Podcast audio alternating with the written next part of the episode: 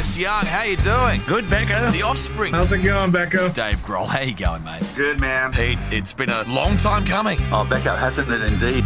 We go inside the dressing room, speak to the biggest names in music, Keith Richards, the Rolling Stones. and crack open their esky. This is exactly how I imagine you, by the way, sitting opposite me with a vodka and orange. You're a discerning chap. This is The Rider. Yeah, this is Becko. I'm so excited. This is the final episode of The Rider for season three, and this is the guest since day one I've been trying to get the entire time. Matt Sorum, the drummer of Guns N' Roses, in the absolute heyday of Use Your Illusions 1 and 2 and on from there. A legendary bloke with so many stories. He drummed for the Cult. He's currently drumming for Billy Gibbons and even Billy Idol. And he has got I wouldn't say a brand new project. Kings of Chaos have been playing for the last 12 years or so, but finally they have their debut song out. It sounds like this. This is Judgment Day. Slash, Duff, Matt Sorum on vocal. I mean, it is Guns N' Roses pretty much. Make sure to check it out now. It is on YouTube and all platforms. And also, it's such a great chance to get this guy finally on the podcast. I met him for the first time over 12 years ago. He told me about the time that Axl Rose sacked him for the first time. I remember I came home and I stopped by the liquor store and I walked in and I said, Axel just fired me and I think this time it's for real. Because he had fired me many times before. Yeah. But, you know, and he used to call me too and say it like this You're fired! In that, in that classic voice, it was awesome. I wish I'd had it on Just tape. like you could be mine at the end. They were- killer, man. I'm like, I'm like, but he would call back. He'd go, "See you at rehearsal tomorrow." I'm like, "Okay." you know, so and it, it's a weird thing. It's like me and Axl had that. You know, me and Axl were like kind of like brothers. You know, I was the one guy who would always kind of go up to him and tell him, "Hey, dude, what, what's up? What's up, bro? What's going down with you?" you know, and in the end, uh, it was sort of like I kind of said, "Hey, come on, man, let's just do the band with Slash," and he's like, "Nah," and that was it. And he talks more about that in the book Double Talkin' Jive, which is out now. Matt Sorum also talked about one of the, the great feuds of all time. You might remember the MTV Awards when Nirvana and Guns N' Roses had a huge fight. Nirvana started a thing with us at the MTV Award, which basically started with uh, Dave Grohl went up to the microphone and said something, and we had a big row backstage. Uh, it's kind of legendary, but you know, I went after Grohl, Duff went after the bass player, Axl went after, you know. And Anyone, in yeah. retrospect, it was kind of funny because we were just all goofy, you Yeah. know. We were all drunk, and that's what made rock and roll great. You know, people want to hear those crazy fucking stories, and you know, all the mystery and you know, backstage antics. Matt Sorum, he is back with Kings of Chaos. His book is out now. There's a lot going on. He's left LA and moved to Palm Springs. We've got so much to talk about the next 30 minutes. Matt Sorum, it's so good to have you on the rider. It's been over 12 years. Can you believe it? How are you? Yeah, that was for the opening of the Hard Rock or something. That is was a hard rock opening. I think uh, you came later on for for Stonefest when you brought Kings of Chaos here as well. Yeah, that was a good gig. Yeah, it was a good gig, and um, it just shows though that, that Kings of Chaos has been a passion of yours for a long time, and this is a big moment, you know, to come out with uh, you know your very first single. This is this is a big deal for you. Yeah, yeah, it is. I mean, you know, I was like, what's the first song going to be? And for me, it was like, well, maybe it should be me on vocals and it's a barn burner. And, you know, back in the day when we used to release rock albums, you put out a rock track, you know, Yeah. the, the progression would be like the, the ripper, you know, then the mid tempo, then the ballad. That's how we used to do it. Remember Guns N' Roses, we dropped You Could Be Mine first. And I remember Axl says, let's do Don't Cry second. I was like, can we wait one more? You go, Don't Cry, because it got real slow real quick. Yeah, Most records, like The Cult, when we released Beyond Good and Evil, we came out with Rise. Remember? It was a mm. boom, you know, just kind of in your face and it's like celebratory and just rocking. So I was like, oh, this has the right intent. That's, you know, so that's what we went with. yeah. Judgment Day. It's definitely got something. I mean, it, it it's definitely got that um, you know the Guns N' Roses roots to it, and so it should. I mean, look at the the lineup on the song. I mean, you know, uh, how, how long ago did you write it with with the guys? So you had help with what Slash and Well, Duff. it's been a minute that way. I've had the song and I've always loved it. Yeah, before they started touring with GNR, they cut that with me back in my studio, and in in Hollywood, and I had this little studio called Drax Studios, named after my black lab, and it wasn't a big studio, and it was a demo place. We recorded a lot of Velvet Revolver demos there, and just super fun to hang out in, and guys would always come over, and we wrote a lot of songs in there. And that what you hear on that track is us just rocking like live. And it's not overdub. Slash's solo is live. And I remember him playing it. I think all those takes are like one time through, straight take, no Pro Tools. And there's a beauty to that. You know, it's got that sound, it's got that dangerous sound of like you don't know if it's gonna fall off the tracks. Or, you know, it's got this wild abandon to it, which I always loved about early GNR, even before I was in the band. And that Velvet Revolver thing a little bit, which we had, especially when we cut contraband, we had this sort of extra angst to it. So beside it being a song of its whatever nature that you decide you want to put it in, if it's a good or fun or whatever it is, it's cool to listen to. It's got this energy that I liked. And uh, that was important. And I just went in there and wailed on it. And you know Pretty that's the, and it's you on lead vocal, which is a big step as well. Um, but you, you you seem pretty comfortable with that. That's okay. well, thank you. I mean, my mother was a vocal te- teacher when I was a kid coming up. I was in choir. That is in choir type stuff. I was always a singer in all my bands. So as far as I can remember, I always liked to sing. So in the cult, I sang background vocals with Ian. When we sang Fire Woman, I sang the harmony. When we sang Sweet Soul Sister, I was the guy singing the harmonies, not the other guys. And so I always liked to sing. Um, that particular song, Judgment Day, I went at it a little bit more forceful and I brought out the gravel in my voice, which I know how to get that crazy, gravelly rock sound, you know, by hanging around guys like Sammy Hagar who can sing like that. Yeah. You can just bring this gravel out. So I just went in there and I said, How am I going to approach this? And I went in there and just just got my gravel. And then I sang the harmonies in the chorus, more melodic.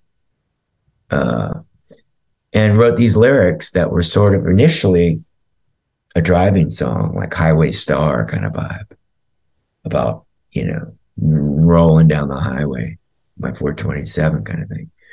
But then I started thinking about the chorus and the metaphor of like spirituality.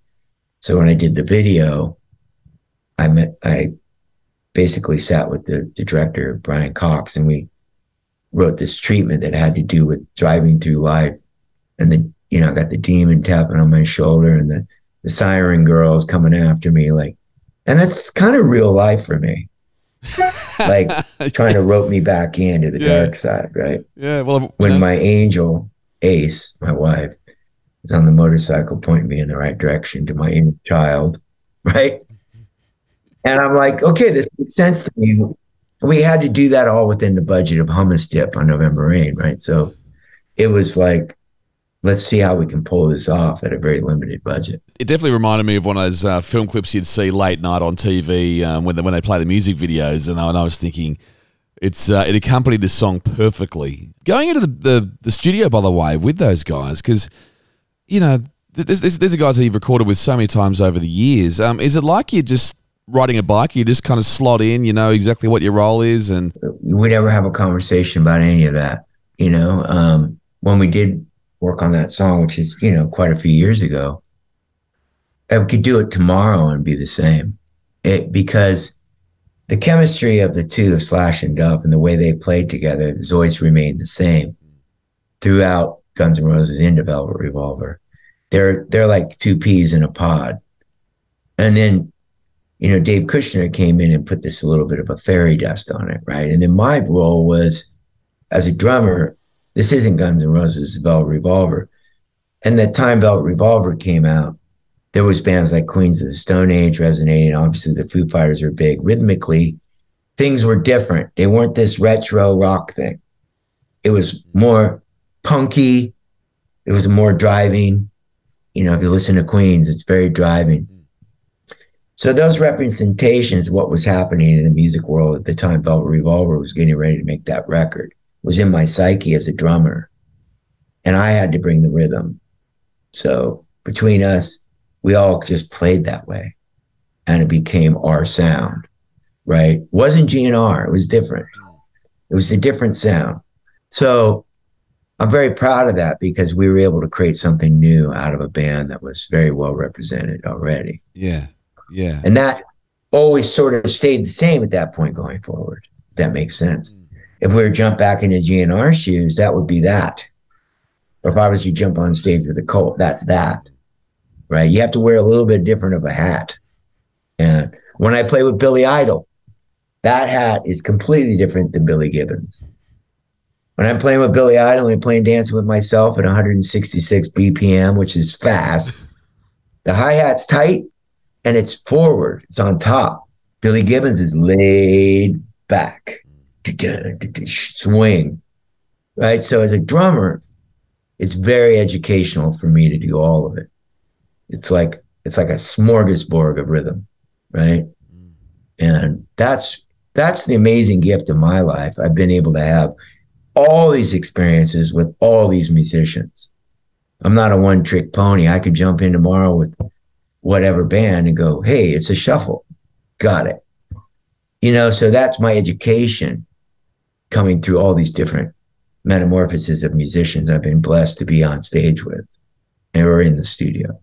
Yeah, and, and reading, you know, Double Talkin' Jive, it was um it was clear that you you know you're, you're a bit of a workaholic and and it's obviously a learning experience with every single band or every single artist you work with. I mean, you were working with Billy Gibbons, uh, you know, not too not too long ago with his solo album as well. So uh, you know, you're you're working bloody hard. This is all coming with leaving LA and Well, you yeah, went to mean, Palm Billy Springs Gibbons and is Baby and everything. Completely educational in the fact that that's it's blues rock. Did you have to re- repatch any relationships going into the studio again with Slash and Duff? Because I remember reading in the book that things were were sort of uncomfortable. Um, well, the Hall of Fame and then going into the reunion. Did you have to have any conversations with them just to patch things up and smooth things over, even just for yourself? No, because we, you know we're like brothers like that.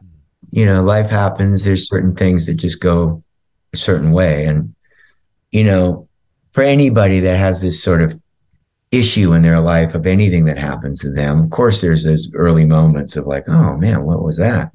We all go through it. You know, something happens, and it's like I didn't expect that, or this or that, and we all have that same thing. But then you have to learn that that's not where you're supposed to be. And that's just where you have to go. If you don't go there, you know, and then other things reveal themselves as life progresses. And that's that's aspects of things that you go, well, that that makes sense now. It always makes sense. And the older you get and the more you learn that that's the way life works, it's easier to get through the next thing and the next thing and the next thing. So for me, I'm perfectly happy exactly where I am. I've got my kid, I got my wife, I got my own projects. I'm making a living. I'm doing very well, uh, spiritually and mentally, and everything else. So that's really the pinnacle of happiness, right? So you never know. You're going to go into something that maybe isn't supposed to exactly be the way it. Are you going to be happy? Are you going to be making a lot of money? Sure, but are you happy? Now that's what I want, and that's what I'm seeking in my life is what makes me happy. And when that goes down like that, more cool stuff comes. It's just a natural flow. And I've, it took me years to learn how to come up with that, what I just told you.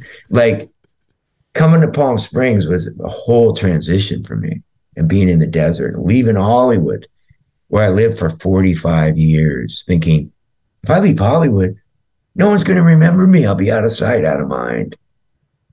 I'm out here, stuff's happening more than ever. People are like, we're virtual now, the world's different.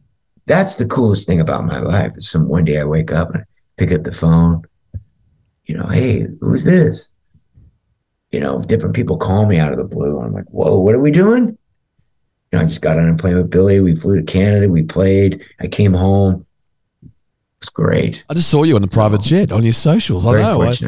I was thinking, you're cramming in a fair bit. I mean, uh, this is off the back of you know releasing a book earlier on this year as well, and that that must have been a big um, experience putting all your life together. And um, you, you know, you've you've had plenty of setbacks over the years, and it just feels like right now, as you're saying, you're looking as healthy and, and happy as possible, and it must have been really good putting that on paper.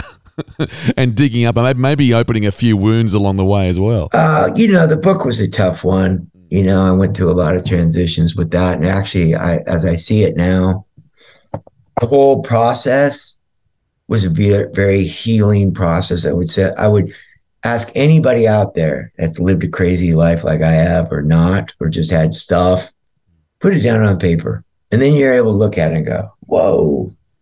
And you kind of work things out through the process of writing a book. And wasn't easy. There was this and that and the other thing. And but when I got to the end of the road and it's put behind me, it's like that. It's like it's put behind you. That's that part of your life. Now write the new chapter, right? What are you going to do going forward? And now I got a kid that's one and a half years old. My goal in life is to try to stay alive as long as possible, right? Because it's it's like I want to be here for her. I want to be, you know, alive and take care of myself. And that wasn't always my thought process. I was like, live a lot, live fast, die young, kind of shit. Rock and roll, rock and roll. Right?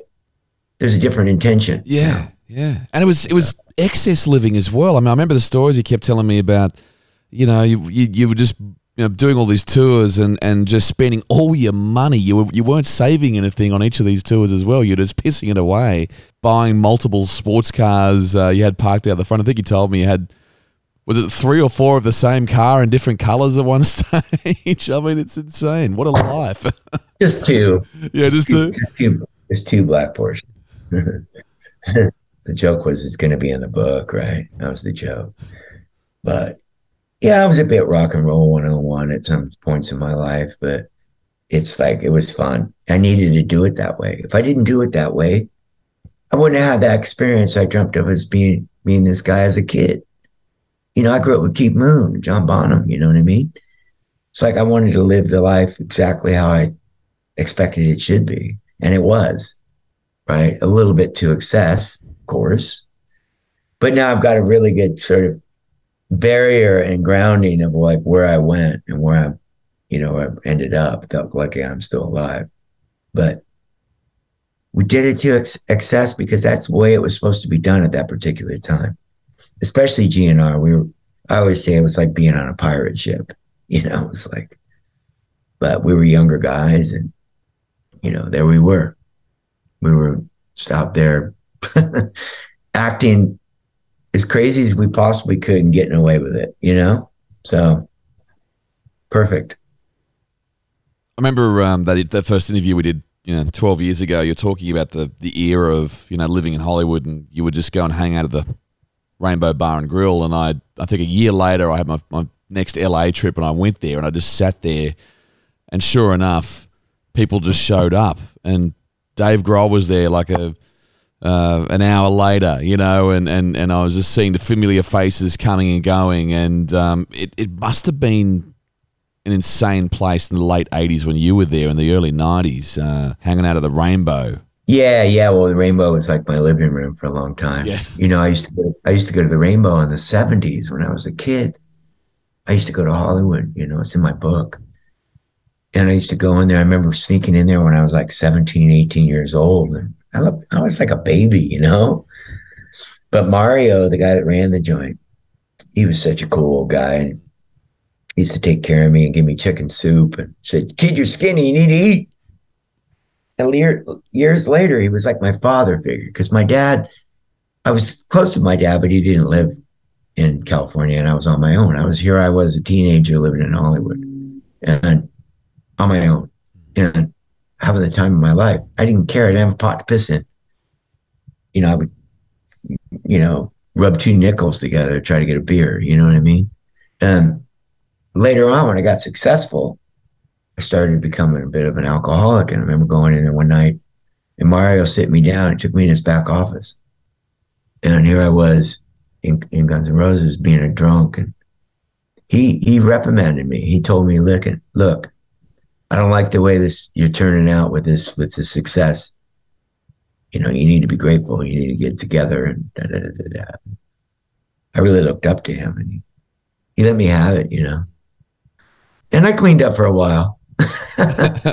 Well, I mean, I'd, Uh, I'd see photos of, of you just, just for the Use Your Illusion era, you know, and you were you're a, a different person. I you know I, I don't even recognize you when I see the poster on the wall of um, you on Yeah. drums. You, you know you were you were bloated. You you were a big bloke. funny when you do that many drugs and you drink that much. You look in the mirror and you actually think you look okay. you know, if I would have had photographs shown to me, I might have realized how bad I I did look in those days. Mm. Because we were we were, look at Duff. He was the same way. Me and him were drinking buddies, and we would throw a lot of booze down.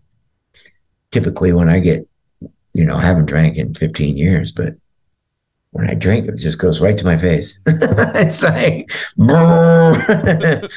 and my hair was crazy, and it was like, you know, I was not healthy, basically. So, I, uh, people say to me now, man, you look better than you did 30 years ago. I'm like, well, should have been there 30 years ago. I was like, you know, You must Yeah. um you must think looking back on that, you can't believe Duff lived through that era. You can't believe you lived through that era as well, but especially Duff. Yeah, I mean, we were all hitting it pretty hard, and he was, you know, he was up there for sure. But we all did. I mean, it just it was like I said, it was the time, it was the energy, it was a lot of pressure around us. We we didn't talk about the pressure; we just felt it a little bit. That was our way of cutting loose, and we felt obligated in some respects to the party like that. I guess. I mean, it was like not that you said, "Hey, I we have to drink because." we're waving the flag. It wasn't that. It was just, it's just what it was. And the party was wherever we were. Everyone wanted a party with GNR, Velvet Revolver, whatever band came through town. You know, if it's Sunday night in Poughkeepsie, New York, and you're coming through town, that's the biggest night of their lives. But you've already done two years of that every night in every town. I just never wanted to miss anything. I felt like if I stayed in my room, what the fuck am I going to do in my room? Some of it was sheer boredom. I just want to be out. I just want to enjoy life. I want to create more memories. Billy Gibbons says this to me all the time. We were in a fucking van driving from Dallas to Oklahoma the other day. We stopped at some crazy, like, it was like a Walmart kind of thing. And we're going in there. and There we are. I'm walking through there with Billy Gibbons, and everyone's looking at him. Is that ZZ Top? He's like, Matt, God, don't you love this life? I go, yeah. He goes, we're just creating memories, man. It's what we do. Like people, too. He understands that person that just saw him is going to go in this small town in the middle of nowhere. Gonna go, you're not going to believe what I saw in that store. Billy Gibbons.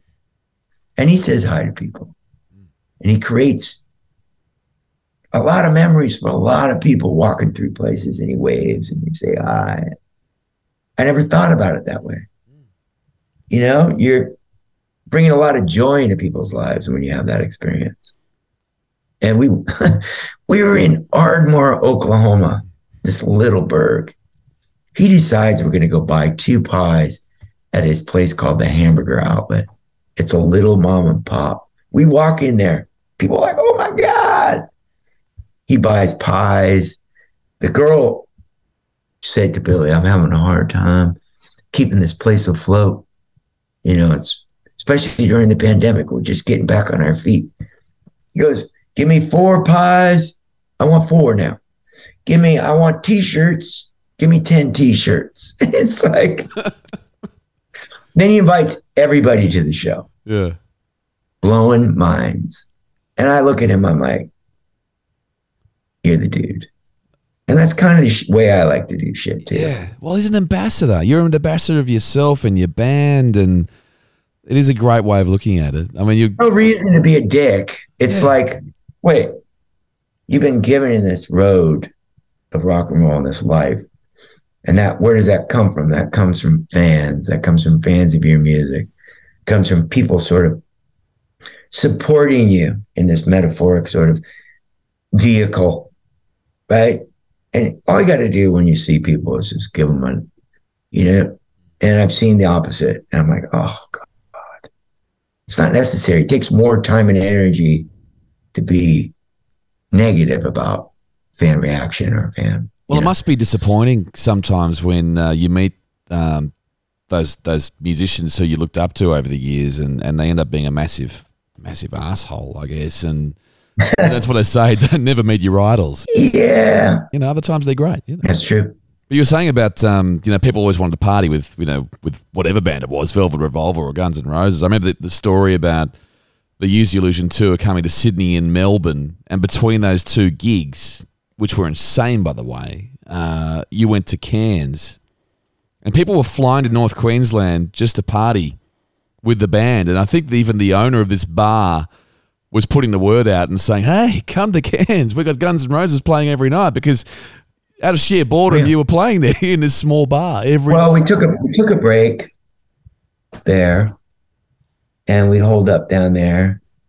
And I remember we had we all had rented condos, and and there was this little club that we go down to every night, and it was like, yeah, we were like, the word was out that we were there, and we were coming in, and became our watering hole for that couple weeks that we were there, and I remember even to this day, um, Duff's bass tech, Mike Mike Mayhew mar- met his wife there, and they're still married, and they have two kids. we met a lot of cool people, and had a lot of fun down there. It was a good time. What was the story you told me about? You got a chopper and you went up to go water skiing, and you you, you found a house or something, and it had like a whole stash of wine, and you discovered this new love of Australian red wine, Penfolds, I think it Yeah. was. We decided to go water skiing, and Duff had found a lake. We had to go through that forest there. It's got all those deadly animals in it. Jungle, I should say. Yeah, yeah. I mean, uh, uh, Australia has what? How many deadly species? Oh, Forty. there, there, there, would be probably over hundred that uh, and more. They're probably rediscovering new ones as well. A hundred, like deadly spiders and deadly snakes. So anyway, we're flying over this jungle in this helicopter, and the pilot says, "Oh, we got a problem with our engine. We're gonna have to land." And we're over this jungle where he's just told us there's a hundred, hundred deadly species, right? And we're like, so we land. He sees this outback house, like a, you know, this in the middle of the jungle. So we land on this open patch of land, and we go into this this house. The door's open. There's nobody there. We knock. And it kind of like just this weird cabin. But they had this this this like wine cellar in there with like Penfolds in there. We drank the wine, the Australian wine. It's great wine. And we pulled a couple bottles out and we drank it. We sat there while the and the weather was real foggy too. That was another issue. We got down there and parked for a minute. And I remember we left money in a note and we signed our, you know, it was Bat and Dove. And then we ended up get back on the helicopter and we landed we went over the jungle and landed by this lake. And we went water skiing. Had Duff had rented this boat way out in the middle of nowhere. We water skied all day and then we got back and flew back to Cairn, right? Cairn. Cans, cans. what a fun time. Well, Matt, um, it was so good to, to obviously read the book, and that that's out now, Double Talkin' Jive, but also Kings of Chaos, the big final. You know, finally you got it out there, and it's just so exciting to hear your voice over those uh, incredible riffs, and that that it's just an incredible driving song, uh, Judgment Day. Uh, Matt, so bloody happy for you. You're looking great. Congratulations on the baby as well, and uh, we will, we will make sure we drag you back here real soon. Thanks for finally uh, getting together. It was great. Thanks, It's been- man. It's been good. Thanks, man. Bye. Well, there we go. The legendary Matt Sorum from Guns N' Roses on the rider. You don't understand. I've been waiting so long to finally catch up with him. His book is out, Double Talkin' Jive, and also Kings of Chaos. Their debut single is out now. Thank you so much for listening to the rider. This season was a big one. Vance Joy, Frankie from the Darkness, Amy Shepherd, Orianthi, Gavin Rossdale, What's So Not, Jim Kerr from Simple Minds, Sarah McLeod, Mark Opitz, Chris O'Brien from Good Things in Soundwave. You can catch up on all of those now on all platforms. Time to take a break. Have a Merry Christmas. And I'll see you next year. This is the Rider with Becko.